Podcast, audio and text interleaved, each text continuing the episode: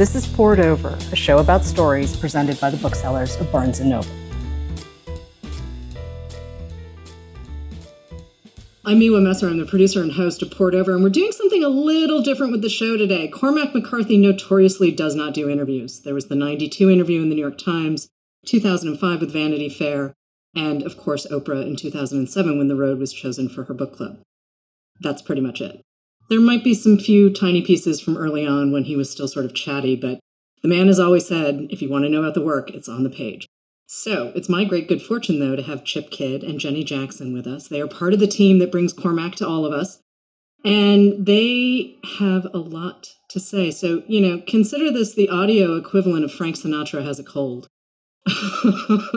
but Jenny and Chip, thank you so much for joining us. Would you let listeners know what your exact roles are at PRH? My name is Chip Kidd. I, um, I have this long title. Um, I'm associate art director for book covers for Knopf and editor at large for graphic novels for Pantheon Books. And my name is Jenny Jackson, and I'm an editor at Knopf. And um, I have been working with Cormac on these books for the past eight years. So, mm. sort of new to the Cormac team, if eight years is new to the team. Uh, eight years doesn't feel new, but Chip, as before we started taping, you said you've been with Cormac since 1992 and all the pretty horses, which I have to confess, that's how I came to Cormac with that book in that hardcover jacket that you designed. But it also that got me to Suttree and Blood Meridian about five minutes later because I think Vintage did a big reissue at the same time, if I remember correctly. Mm-hmm. Did you have a hand in those Vintage reissues as well? Um, no. Vintage adapted the hardcover jacket for the paperback of All the Pretty Horses. And actually, I have that right here. so here's the what I consider the new paperback because my original paperback copy didn't have that turquoise band in the middle, and Suttree and Blood Meridian had very different packages yes. from what they are now. And I'm totally doing show and tell because you know we have video, and I love these jackets. So okay, so those I did do. Yeah, that's what I thought. Okay. okay. So the passenger came out at the end of this fall, and by the time this episode airs, Stella Maris will have been out. So, Jenny, can we talk about when you figured out that this book that Cormac was sending you needed to actually be two books and how you were going to publish it? It's a really interesting way to publish two volumes in not necessarily a series. Right. I mean, it's it's funny in some ways. I think we've had to make up a new language for talking about what these books are because you know mm-hmm. we all know the word trilogy. In right. you know, some people do actually call a two book series a duology, but mm-hmm. that's you know that's not really a the, the going term. But the way we've really been thinking about these two books as uh, are as as two sides of a narrative coin. Mm-hmm. And you know, you're gonna you're gonna be surprised, but actually, um, when we first received these books, they were not together. We received Stella Maris first, and then maybe a year later received most of The Passenger. Because okay. while Cormac began working on The Passenger, he then finished Stella. He wrote all of Stella and then came back and finished The Passenger. So I think that speaks to the way he thinks about these novels as mm-hmm. very, very connected. As readers will find, the two books are very different and the narrative tone is very different. And so they are two books while they are also one book. And published, what, eight weeks apart? Am I getting that? I Correct. think I have those dates right. Okay. Yeah. And we liked the idea of people being able to take a breath. I think yeah. it's, you know, while some of us in publishing are used to reading long books really fast, crash overnight.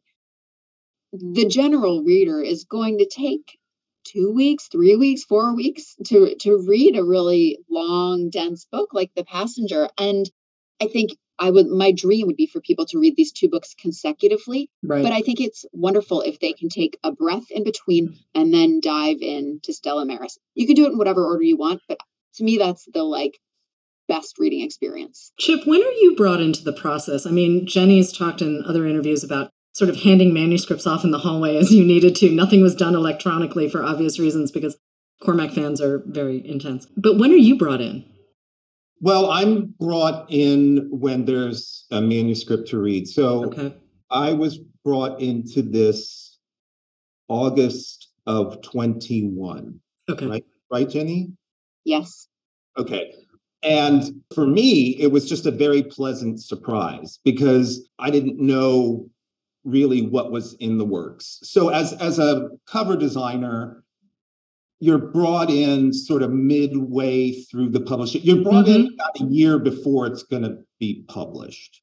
And so they sent me the manuscript, but I remember there was sort of specific direction in terms of okay, this isn't one book, it's two, but they have to look like they belong together. They have to be distinct, but they have to look like they belong together. And initially, uh, the whole thing was going to be issued as a boxed set of two. So that's how I originally conceived the look of it. And indeed, it will be issued as a box set of two um, at the same time that Stella Maris comes out. Um, but the initial design was a boxed set of two. And so that's what I started to think about as I was reading it. And the decision was made let's do, you know, the way we're doing it now, which is the the the two volumes coming out staggered and then the box set coming out uh, with the second volume. So it it was an interestingly complicated challenge, but I I love that. So you sit down with the manuscript, you figure out what sort of needs to serve. I mean, the basic story we're talking about a set of siblings, mm-hmm. Bobby and Alicia Western. Their dad is attached to the Alamo Project, and they're sort of wrestling with that legacy along with a couple of different pieces that I'm going to let readers sort of come to because there's a lot that ha- I mean Bobby is a deep sea diver. Alicia is one of the most brilliant mathematicians ever. Mm-hmm. And each of those things has their own challenges and their own stories. But how do you balance? I mean, you can see behind Jenny, she's got both books and they really work as a pair. So, where did the idea start for you as the designer? you take notes as you're reading. Um, and so, as you've mentioned, mathematics plays a huge role in this book. And so I started thinking about that, um, math symbols. I ultimately concluded that if it looks like it's a book about math, nobody's going to want to read it. But, you know, th- those are the kinds of stages that you go through as as you're reading. As you said, I don't want to give away any spoilers, but you said the you know the Alamo Project. So when you're looking at the cover of the passenger, you think you're seeing a sunset, right? And then when you'll get the second book, you'll find out that that's not what you're looking at at all. Right. And then the, then the whole theme of submersion, mm-hmm. and he's a deep sea diver, even though he doesn't not a sunset. So I and I, the brother and the sister, mm-hmm. uh, submersion, um, and then the opposite of that, uh, which is an explosion. These themes sort of spoke to me visually about how mm-hmm. they how they could work together. So that's content. And then you think about form. Right. Um, no matter what your concept is, it has to look good. It has to look interesting to a reader who knows nothing about this book. Mm-hmm. And okay, Cormac has a built in audience, but at the same time, this really has to look compelling to somebody outside of that because mm-hmm. we want to we constantly want to be drawing in new readers. So anyway, then it just boiled down to a really rich, beautiful blue and uh, a, a, rich, glowing uh, orange red and how they and how they how they look together. Yeah, and Jenny, you're Cormac's third editor. Yeah, so I started working on it with Sonny, um, mm-hmm. Sonny Mehta, who was the head of Knopf until mm-hmm. he passed away at the end of um, 2019. But Gary Fisketjon was uh, the first editor to bring Cormac to Knopf, worked mm-hmm. with him for the majority of his books. Um, and then Dan Frank was the editor on The Road. Mm-hmm. Um, worked with Cormac on that. It was interesting walking walking into edit Cormac is a little intimidating. I think um, you'd have to have a pretty colossal ego not to be intimidated by that.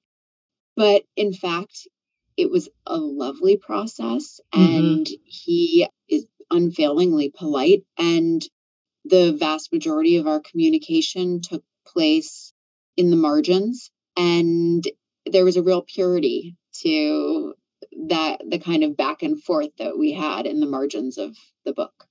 But eight years. I mean, I'm guessing he turns in a pretty clean manuscript. he does. I have to tell you, he um it's a very clean manuscript, but there were pieces of it that he was still working on. And so it wasn't entirely chronological. And because of the nature of the book and because of the questions that Cormac is interested in answering, it was fascinating to read to read it in this way. Because you know when you when you first read the opening pages of the passenger your thought is okay there is a sunken plane and there are bodies missing. And the book is called the passenger. And you know there you can tell that somebody from this plane is missing. And so of course for the whole beginning of the book, your question is, who is the mm-hmm. passenger? By the end of the book, that's not the question at all.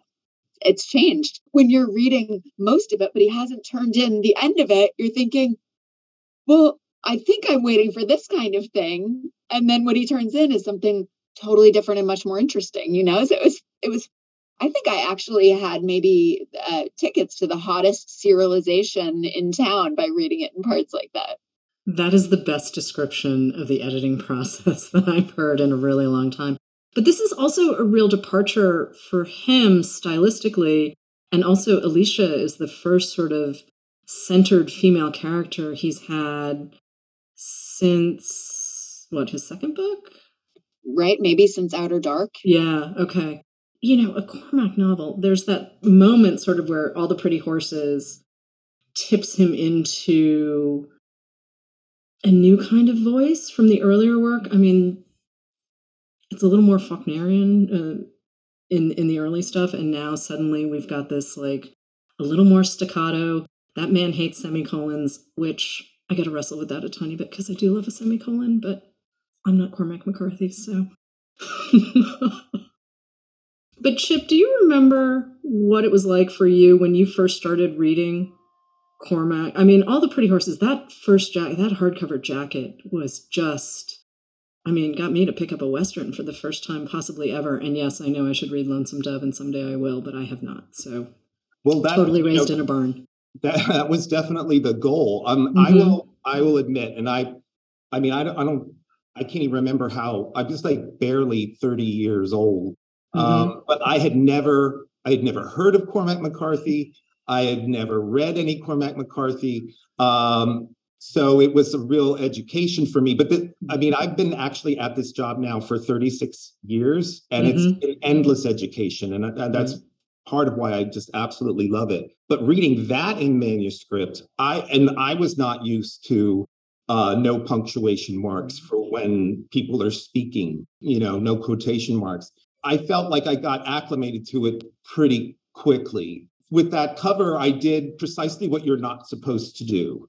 Um, you know, if it's called All the Pretty Horses, you don't put a pretty horse on it. Um, but for some reason, I, I was doing, you know, photo research, and this guy came in with his portfolio, and I saw that picture, and I was still in the middle of working, you know, trying to figure out what this, what the cover was going to be, and I just thought, I think I should try that because it felt like a detail from a still of a really great uh, Western movie from you know the 50s or the 40s.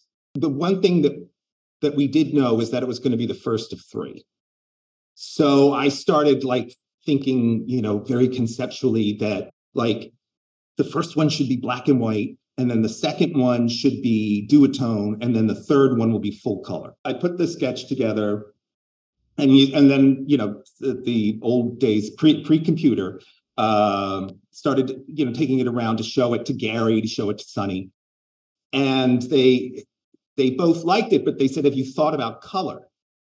And because of, of course it was completely black and white, and uh, I said, "Yes, I I have thought about color." I was amazed that um, that they didn't make me change it.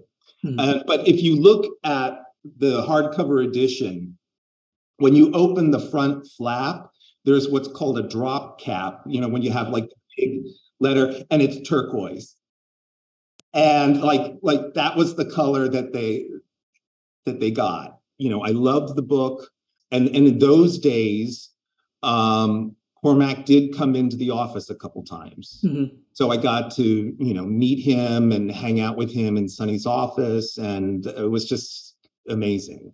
And then when the book blew up is when he sort of retreated from the public a bit. Yeah, because it went from zero to 60. I mean, yeah.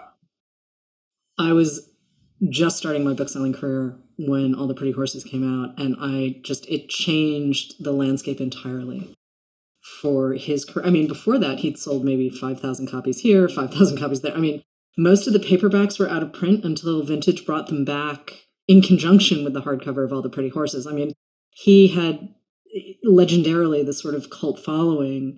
And then suddenly it was like, oh, wait a minute. He really is the great American novelist. And suddenly we have a National Book Award and the National Book Critics Circle. And yeah, he'd had a MacArthur Genius Grant before that, but he still wasn't quite he certainly wasn't the Cormac McCarthy of the road. I mean, that right. was just an entirely different stratosphere. So the passenger and Stella Maris are coming into a very different landscape from yes, all the pretty are. horses. Jenny, when you're working with Cormac, though, when do you get involved in the jacket process at all? Do you have notes, or do you just wait for Chip to show you something fabulous and then go from there? I mean, Chip. I think the first thing I saw was was what we ended up with. Mm-hmm. It wasn't like Chip had a lot of false starts on this. Right. I think our jacket process tends to be, you know, Chip has worked with Cormac for so long that he he knew what it should look like. Um, oftentimes the editor ends up giving a lot of feedback when things aren't going well, and then mm-hmm.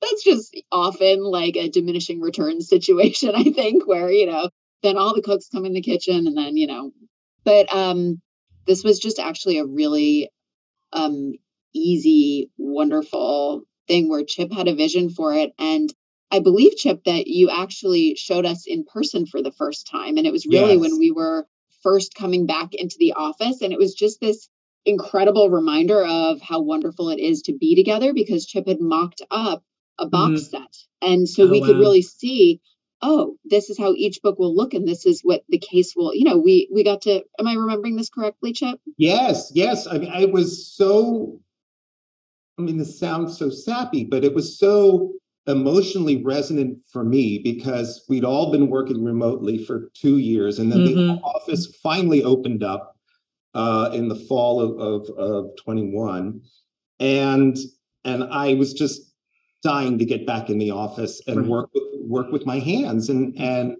you know print these things out and trim them and wrap them around books you know that's always pre-pandemic that was always the way that that we did it. It just felt so good to to make a thing and to go upstairs because editorial is one flight up from yep. from where design is you know schedule a meeting and go upstairs and say here this is what i think we should do. It was really something um, for me. That doesn't sound all, all that amazing, no it's fascinating it i think I think it's sort of interesting to think about because one of the very strange things about this whole entire process is how intensely secretive we had to be for so right. many years about the existence of these books. And I mean, one of the things that I just, I mean, I had fear in my heart. I knew that if I was the one who leaked news about these books, there are very few authors in the world for whom leaking news a book is coming would mm-hmm. actually break the internet. But with Cormac McCarthy, people care so much. And it's this incredible, deep relationship yeah. that his fans have with his work. And so it was so fascinating that for, you know, the first six years, it was this secret thing in the office of skulking down the hallways with manuscripts and not emailing about it and never i never have i never had a manuscript on email ever mm-hmm. it was yep. always physical so it was already this crazy private um hermetically sealed process and then you send us all home for two years right, right. and we finish out working on this book at home and chip designs it at home and then you get this moment where we come back and Chip has the jacket and the books are finished and we can go announce it and we can share with the public. So it was it was like the kind of highest highs and lowest lows of sort of secrecy and community. Yeah, and I remember too when I got the email from you guys saying, "Oh, this is coming and here are the jackets." And I just stared at the email for a minute.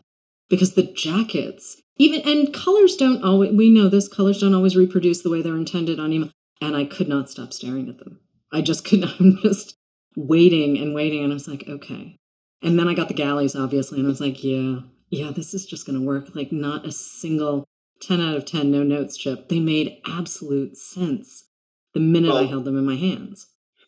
But have you seen the box set yet? Not yet. I'm dying to see it. No. That's ah, uh, Jenny. That's, Jenny's gonna. Oh, there you go. That is beautiful. That's the real design, actually. Yep, and that's perfect. That is absolutely, absolutely perfect.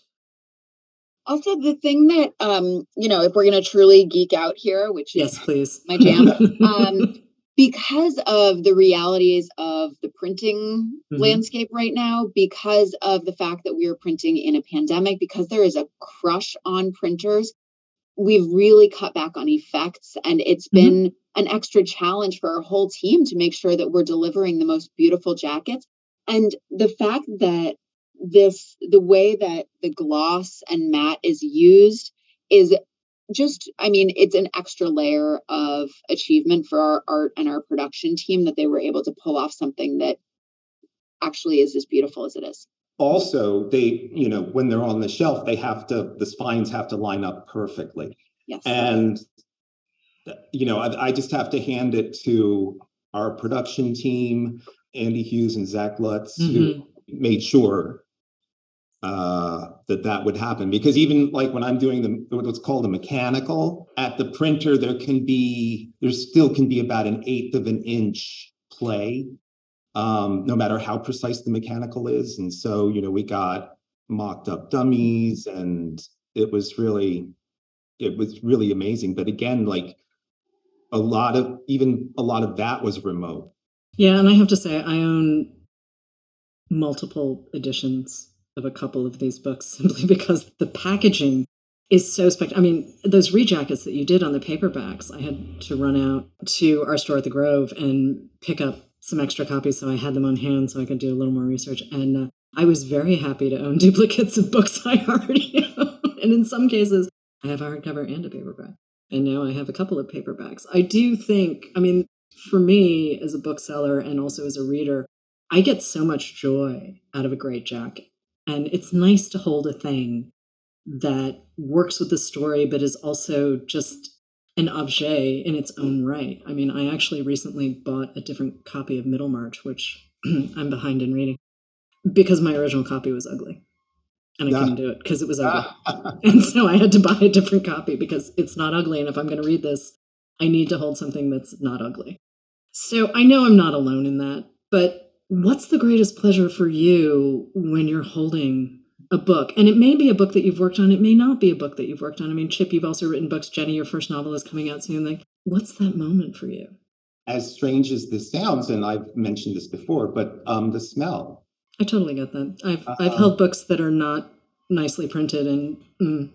the process on this project was so smooth that I was in disbelief like I, I was just like, you know, I'm gonna believe it when I'm when it's printed and I'm holding it. With a project with this much attention to it, um, you know, lots of factions can weigh in and say, I think we should do X, I think we should do X. And um, but nobody tinkered with the design.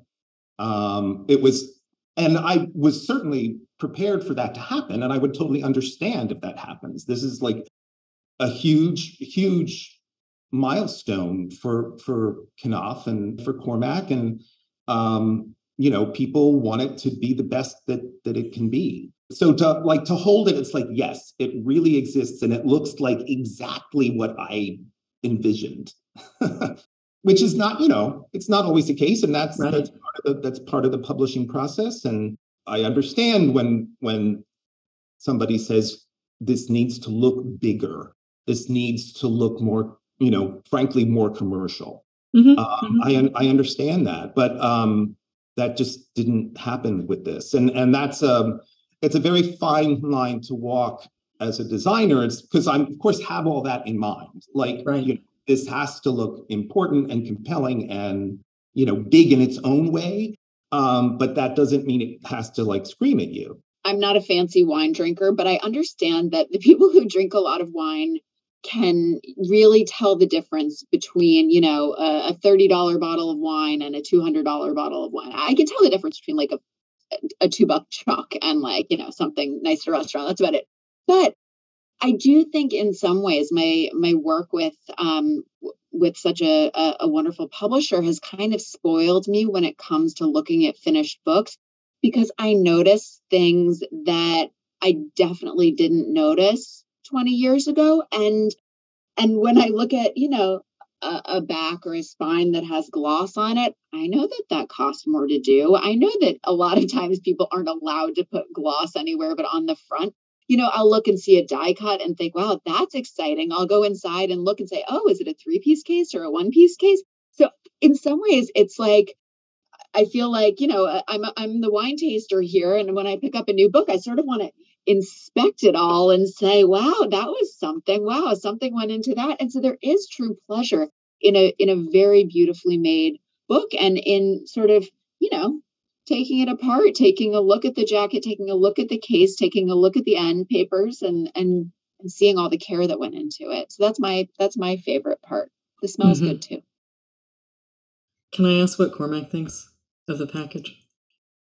He's happy. He we were so just pleased that not only was he happy with the package, but he's been so happy with the publication. He's been happy with the reception. He celebrated with friends. Um, it feels really good. We would not go to press with anything that that he would not like. So, you know, we we know he's happy by osmosis. Osmosis is good. Osmosis is good. I mean, I would imagine that he wasn't. I mean, there was one moment though, Chip, you said with the road in previous interview that you guys tussled a little bit on that jacket, and that's the text only, and it has remained text only um, yeah. in every incarnation, which I found kind of fascinating. Do you want to talk about that at all before we go? Um, sure. I mean, the road was a very unique book for him. Um, it's very personal it's an allegory about him and his own son. Mm-hmm. I mean, I had worked on four books with him previous, mm-hmm. and it was always about just getting the design right in house and getting everybody in house on board with it, and then just sending it to him, and he and he was like, "This is great." The road was different. He had a lot to say about what he wanted, and it was just more of a it was much more of a process mm-hmm. Mm-hmm. Um, and you know we arrived at what we arrived at and and the final hardcover jacket is very is very simple um it is i mean it's glossy with spot matte mm-hmm. um and so the only conceptual thing i thought about it was that as soon as you pick it up like your fingerprints get are all over it and that's and then anybody who picks it up. Um, and so that i know that sounds like really eggheady or whatever but i liked that to be part of the design um, is that like humans were here at one point. But then it was so funny it's very stark black you know with just a little bit of red on on the yep. on on the title. And then oprah picks it and then the sticker goes on and uh, just shattering the mood of, of everything. But there's nobody in house that would not want that sticker on that. That is correct. um, yeah, no, that was that was a real kick. And boy, reading that in manuscript, oh my God, that was, we were all just devastated by it. Yeah. And I, I had this, this in-house joke that I said to my boss, Carol Carson, like, we should do a box set of this with Anne of Green Gables, uh, just so that you read The Road and you want to kill yourself, and then but quick, quick, quick, start Anne of Green Gables. Start it right now, and it'll, it'll pick you right up. But uh, nobody in marketing thought that uh, that was a good idea. So, you know, they might have been wrong. I hesitate to say that, but that I don't know. Now, now I have to think. But I do love the box set of the Passenger and Stella Maris. I just think that package is. It just sings. It just sings. Jenny, is there anything you need to? Because I got to let you guys go back to other stuff. But is there anything you want to add before we wrap up? Oh, just that it is so much fun to be out here talking about these books and out here sharing these books and feeling how much this writer means to. Readers and it's just it's like such a vibrant community and readership so the whole thing's just been fun. That's awesome to hear because honestly seeing the arc of what's happened for him just over the course of my career has been you don't often get those moments. I mean it's great when you do but you know suddenly going from wait who's that guy? to oh yeah absolutely great american novelist. And the rest of us are kind of like going yes yes thank you I mean, he's a lot of fun to read, even when it's gruesome. And, you know, guy can be gruesome, but there's always a lot of swing on the page. And he's just and, and so this, great to read. funny. They're really yeah. funny, which is not even a main part of the pitch, but they're really funny. Yeah, absolutely. I mean, there's there are a lot of moments in the passenger and Stella Maris where it's like, okay, okay, okay, I will follow you down this rabbit hole because you're Cormac. I'll go there. I'll see what happens. Jenny Jackson and Chip Kidd, thank you so much for joining us. And, you know, maybe someday Cormac will decide to do another interview, but eh, he's Cormac. He can do whatever he wants. thank you so much. Well, thank, thank you. you. Thanks for having us on.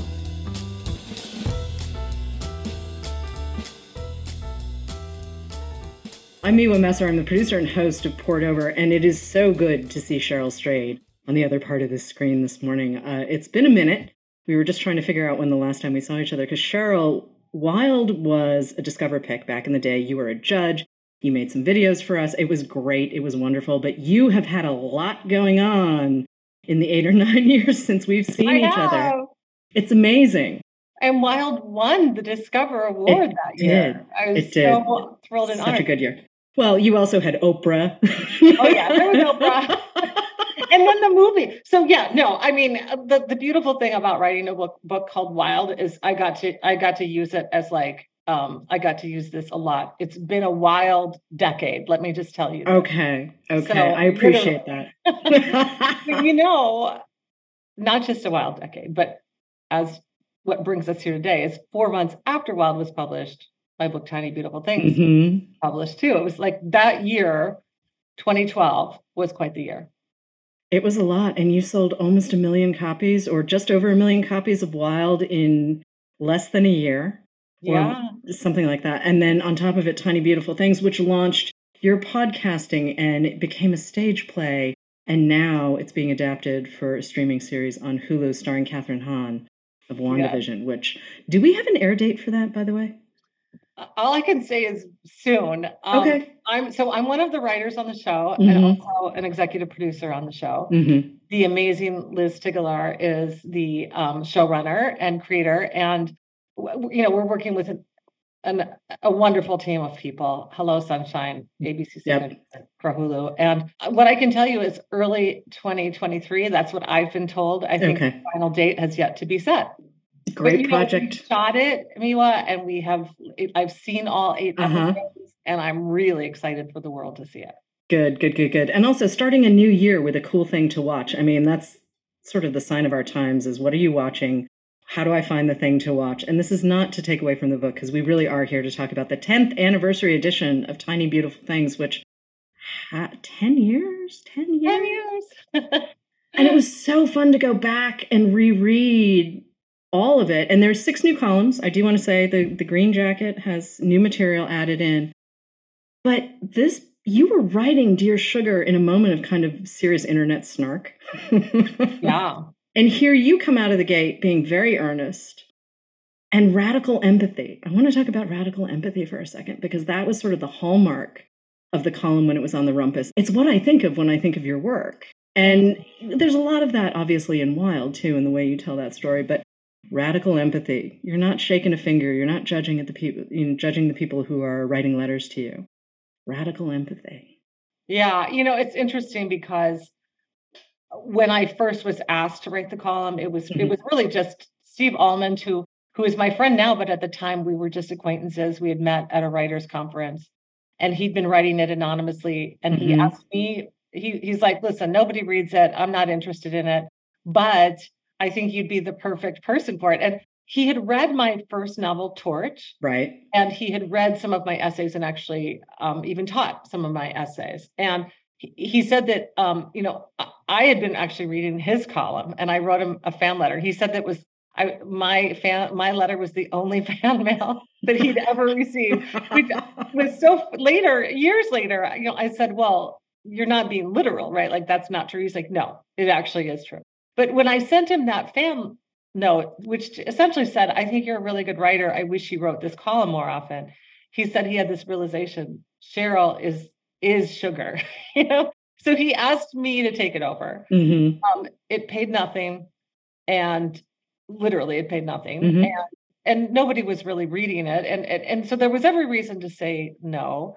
But I decided to say yes because it just sounded interesting to me.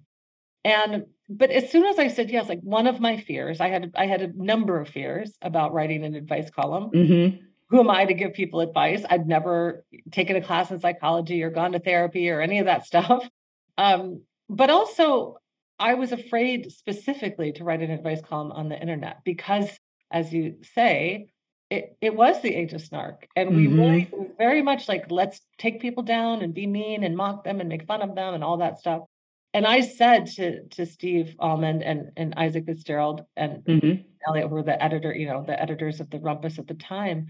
Um, I'm sincere.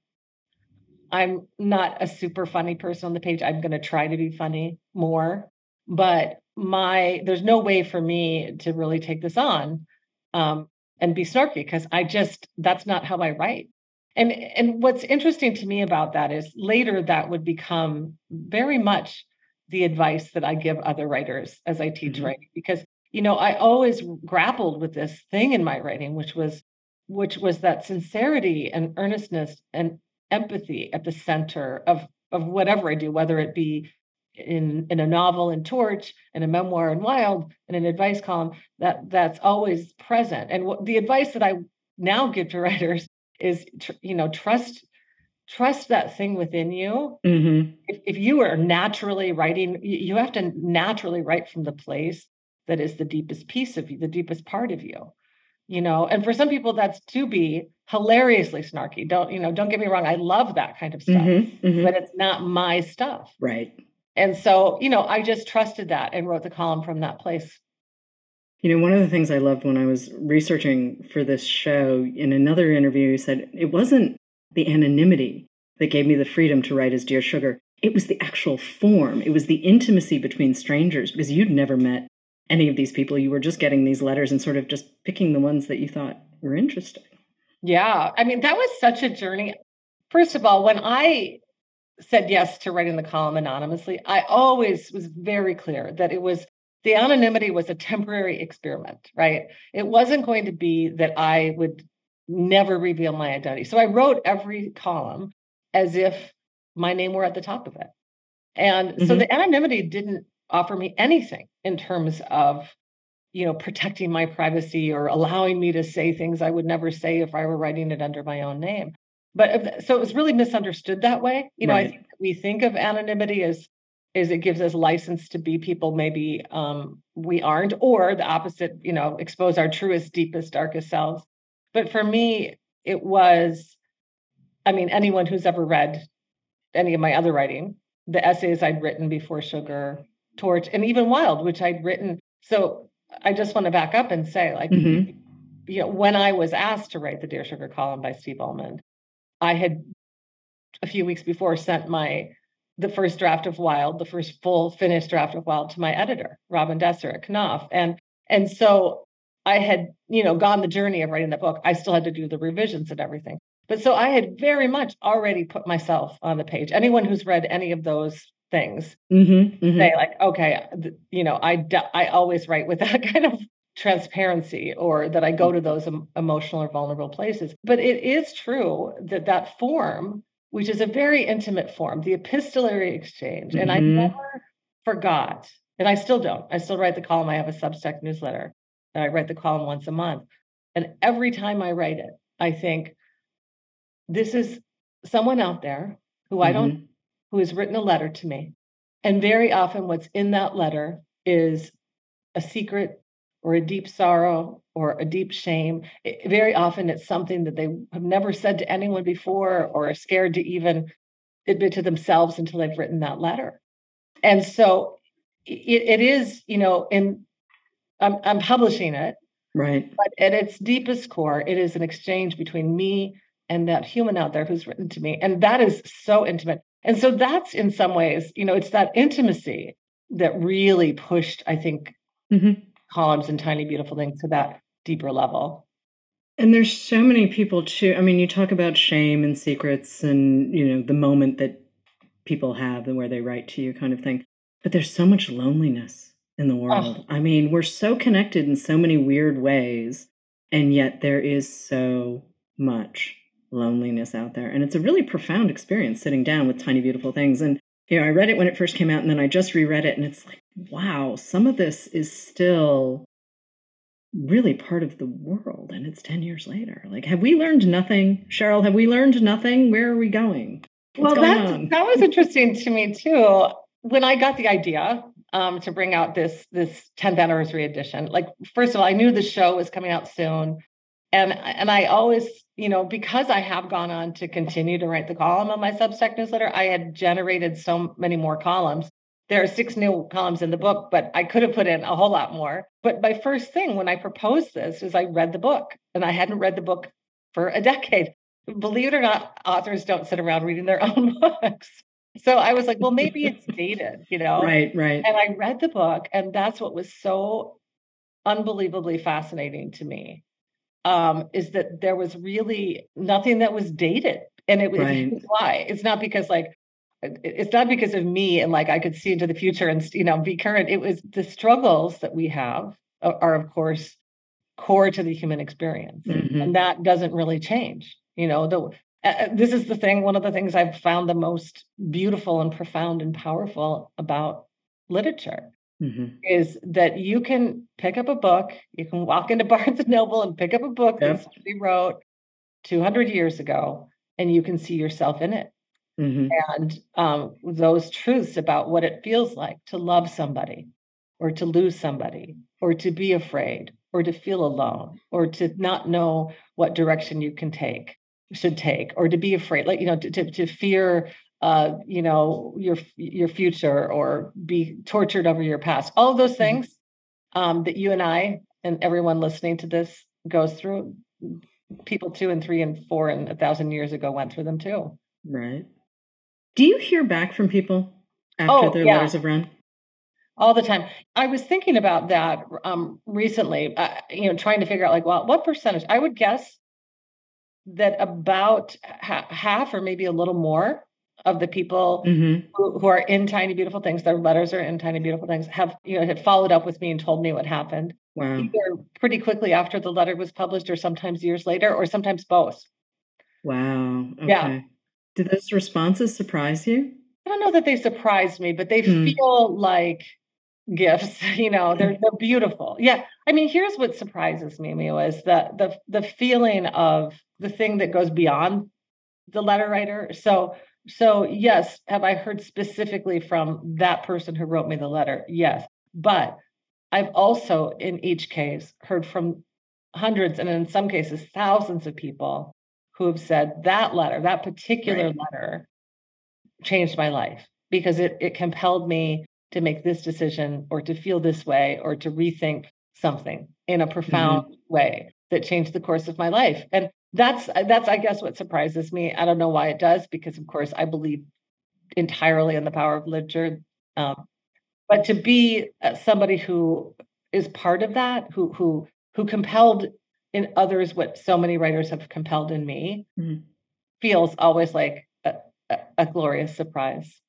Did writing Dear Sugar change you or teach you something that you really didn't know before you sat down to do yes, it? Yes. I mean, writing it's it's interesting because Dear Sugar feels more direct, like mm-hmm. where it's mm-hmm. like it's more direct where I'm like, okay, how do I if I'm going to encourage somebody else to be brave or be the best version of themselves or eh, you know any of those things that i encourage people to do like it compels me to think about my own life mm-hmm, and to think mm-hmm. well how how can i do that? Like you know um, if i'm pointing out to somebody that that they need to like have better boundaries it, it does compel me to think well what are my boundaries like? Am i a hypocrite if i'm telling somebody they have to be brave enough to speak honestly to a friend about something that's upset them? Well what if i'm what if i haven't done that? So so yes it's made me a better person in that way and changed me in that way. But uh, what I was going to say is to me, I think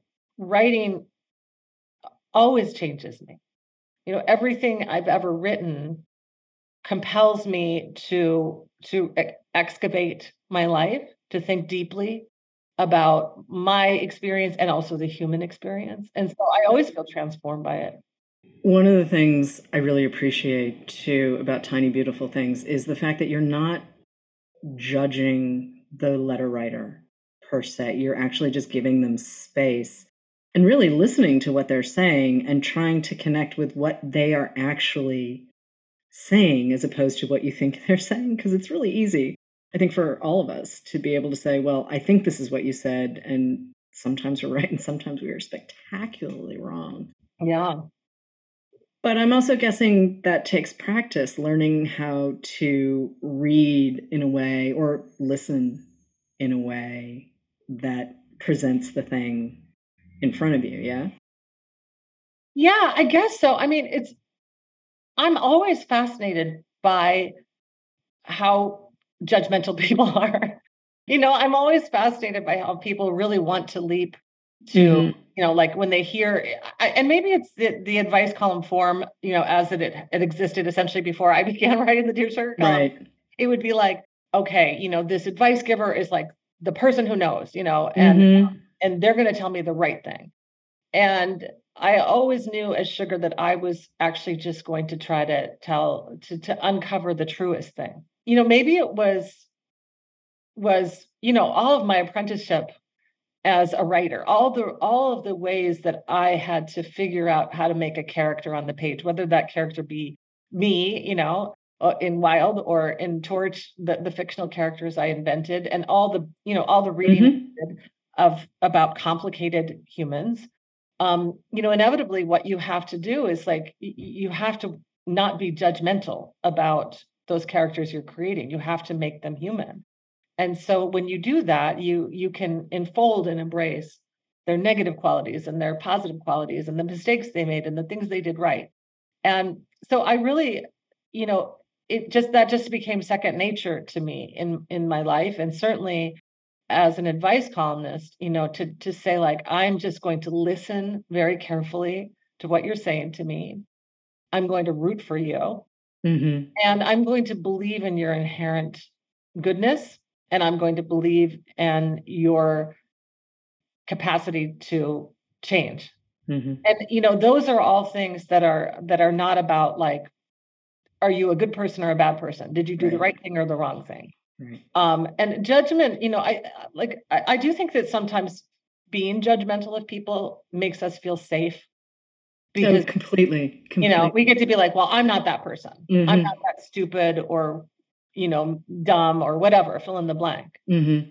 And, you know, the minute you stop judging people and do essentially what I do as sugar is to say, oh, I'm going to sit down next to you and mm-hmm. really listen to your story. You know, you you get included in that. you know. Mm-hmm. And I, and this is what I, you know, in my column, I use storytelling. I, I often use stories from my own life. And I purposely try, I'm not, I'm not doing that because I want to be like, wow, listen to me. Let me tell you this. Right. I'm doing that because one, I believe that story is a, a really powerful way for us to see things we, we can't necessarily see in, in other when, when we're talking in other ways. But also because I want to say, like, I am here with you. Like I I understand the struggle or the confusion you're in. Mm-hmm. Mm-hmm. And I mentioned at the top of the show that Tiny Beautiful Things had been adapted into a stage play. I know it premiered in New York at the Public. It also hit the Pasadena Playhouse and then Seattle, Portland, and who am I missing? Because I think it played in quite a number of places. It did the entire country, right? Okay. I, the, I think it was in 2019. Yeah, but basically the pandemic messed us up quite a bit. But got it. Um, in 2019, it was in the top 10 most produced plays in the nation. Wow. Okay. Okay. So it was a lot of places. I mean, more than you and I can can list. Um, it's been also like in Sri Lanka. It's been in it's been in Australia. It's been around the world. So so so Nia Vardalos mm-hmm. uh, adapted it. Yep. Starred in the original run of it at the public, directed by Thomas Kail. Marshall Heyman was uh, really uh, the one who had discovered the book uh, through Jodi Kantor, actually. the, the writer Jodi Kantor knew Marshall, said, You have to read Tiny Beautiful Things. He did. He gave it to Tommy Kail. You have to read Tiny Beautiful Things. He did. Tommy Kail gave it to Nia and said, Read this. I think we should make a play. And they did. And mm-hmm. I was I was part of it. Um, you know, from the beginning, we had these wonderful discussions and we would sit around a table. I would fly to New York and spend a week with Tommy and Nia and Marshall. Mm-hmm. You know, we would just talk about how this might be made into a play. And Nia just did a beautiful, beautiful job of of adapting it and also, wow, you know, playing that role as Sugar. Mm-hmm. She she was amazing. And audiences were really connecting with her. There were a lot of nights where there were open tears and sobbing sounds, it sounds like at yeah. least in New York. I mean, I don't know if it happened elsewhere, but if it oh, happened oh, yeah. in New York, it, helped, it happened elsewhere. Every everywhere. That's the thing I always hear. I mean, whether it, it, you know some little town in Florida or you know Michigan or Massachusetts or whatever, everyone says, and and of course I've seen it in several places, mm-hmm. Chicago. I mean, like everywhere I've seen it, people cried. Yeah. And in some cases, people wept and wailed. And that, I mean, that was what was so absolutely amazing to me about the experience of the play was that feeling I think that you can only get in in theater um, where you're having a communal experience, right. right? You know, you're sitting in a room with people who are being taken through a lot of different emotions. And, you know, some of those letters are hard to hear. Some of the mm-hmm. answers I gave and the stories I tell are brutal. Mm-hmm. And even I, the author of those sentences, had to brace myself. Like when we right. get to the point where we're reading, you know, they're doing like the baby bird or the obliterated mm-hmm. place, you know, I would squirm in my chair because they're right. painful for me too. But again, I think that really speaks to the connection that people find in, let's call it the sugar universe, right? I mean, you had four years of the podcast through BUR and the New York Times. You did Sugar Calling early in the pandemic in 20. You were talking to writers like George Saunders and Joy Harjo and Amy Tan, and just having these really genuine conversations about art and life and connection and loneliness and all of these things. And the idea that 10 years later, we're still sort of wired into this world in different iterations is pretty cool. Not everyone gets to do that. Oh, it's, I mean, it's ridiculous. Honestly, I go back in time in my mind and I mm-hmm. think about, you know, how did this started with such a, on such essentially like really tenuous ground. Right. I was like, I guess so. I guess I'll do this thing for which uh, I'll be paid nothing and mm-hmm. maybe nobody will read it. Because, you know, that was the other thing is when I started writing the the column. I didn't have the fame I do now, right. like a name right. recognition I do now. But I was a, a, published author. I'd published my first novel. I was, you know, I was known in the literary orbit that where we know most writers. The little bit of sort of platform I had, which I did have, I couldn't post on Facebook or tweet and say, "Hey guys, I wrote this. This here's this week's Dear Sugar column." like right, I, I just had to be like, okay, I hope because it's anonymous, I hope somebody picks it up and reads it and passes it along. Um, so it, it started off in a very humble way with extremely low expectations, is mm-hmm. what I'm trying to say. And to now, what I can say is it has, without question, been one of the most important transformative experiences of my writing career and also of my life. And and I also, you know, sort of became or, or like or maybe I always was that like I'm both Cheryl and Sugar, you know, and I had absolutely no idea that I would ever um, write in this form. I didn't know anything about this form. And so, yeah, I, I love the, I love the way that this Dear Sugar experience has been for me, just like an absolute journey of the unexpected, and in so many ways, like all the all the turns and and, and, and curves that came along with it. Like I was always trusting the advice that I give to other people, is you know trust your gut, which is why mm-hmm. I say yes, and see where things you know you know follow the path when it reveals itself. Right. And here I am um, talking to you. And now here we go. It's going to be a Hulu show. Right. So is trust yourself the best piece of advice you've ever given yourself? I mean, you've given plenty of us good advice, but for you as Cheryl? Well, you know, I think that it is a really essential, essential piece of advice. And it's a very essential truth by which um, like almost always, if we can live by it, um, well, we will live right.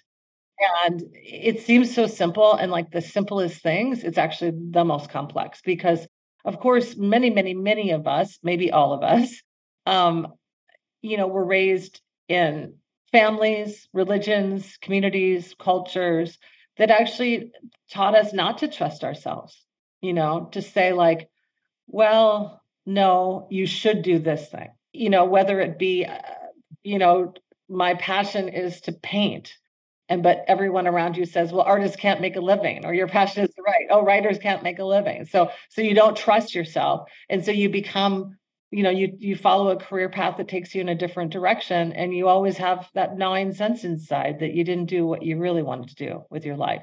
Or um, in a relationship where you're you know you're 33 or 34 and you're with somebody who you love but like you don't really think they're the one but you marry them anyway even though you have that ache inside of you. Like um, i could list example after example and um, almost always that little ache inside of you becomes the agony of your life mm-hmm, mm-hmm. and you're going to have to reckon with it someday and so you know if we can get as close as possible to following that voice within, within us as as quickly as possible, um, we're going to hurt ourselves a lot less, and we're going to also hurt others a lot less. Yeah, no, I get that. What about you? Eva? Have you? What's something about which you either have or have not trusted yourself? Oh, you know, or, actually, I'm pretty good at listening to myself, and the results are not always great at no? first. at first, I tend to lead with my chin. I do tend to lead with my chin, and, and occasionally I have gotten myself into situations. But in the grand scheme of things, not planning has worked out very well for me. I'm not I'm not a five year plan person. I just say yes a lot, and I just say, okay, I have nothing to lose. I may as well. I occasionally, it, you know, it gets complicated. but I would rather take the risk. I mean, here's the thing: I would rather do the thing than look back and say, "Oh, why didn't I just try?" I mean, yeah, I, I don't. Yeah, good you on you. You can't control other people's responses in any way, shape, or form. So you may as well just try the thing and see what happens. And that's true. It tends to work out for me much more than I would have expected. that's really that's great because you trusted yourself. Pretty much. Pretty much. And, you know, I do have a kitchen cabinet that I turn to and occasionally will be like, all right, this may be a really bad idea. but, you know, having a community that's willing to say to you, oh, yeah, sweetie, don't. like, oh, what are sure. you thinking? Yeah. Is that's hugely right. helpful. It is Not hugely every helpful. thought you have is the is right. That's right. oh, oh no. I have plenty. Yeah, I have plenty of things that we just put in a box and, you know, don't, yeah, those, those just stay in a box. Mm-hmm. But I would rather at least try than not. And also, I'm not great at sitting still. I can sit still while I'm doing an interview, but in general, I'm not great at sitting still. so I would rather be moving around and doing things yeah. than than figuring out sort of intellectually what the approach should be instead of just being like, oh, I'll give it a whirl. I'll see what happens. Well, and part of maybe trusting yourself in that way is like tr- is is trusting that even if you made a mistake, if it goes wrong, if it wasn't the thing, that you'll be able to find your way out of it.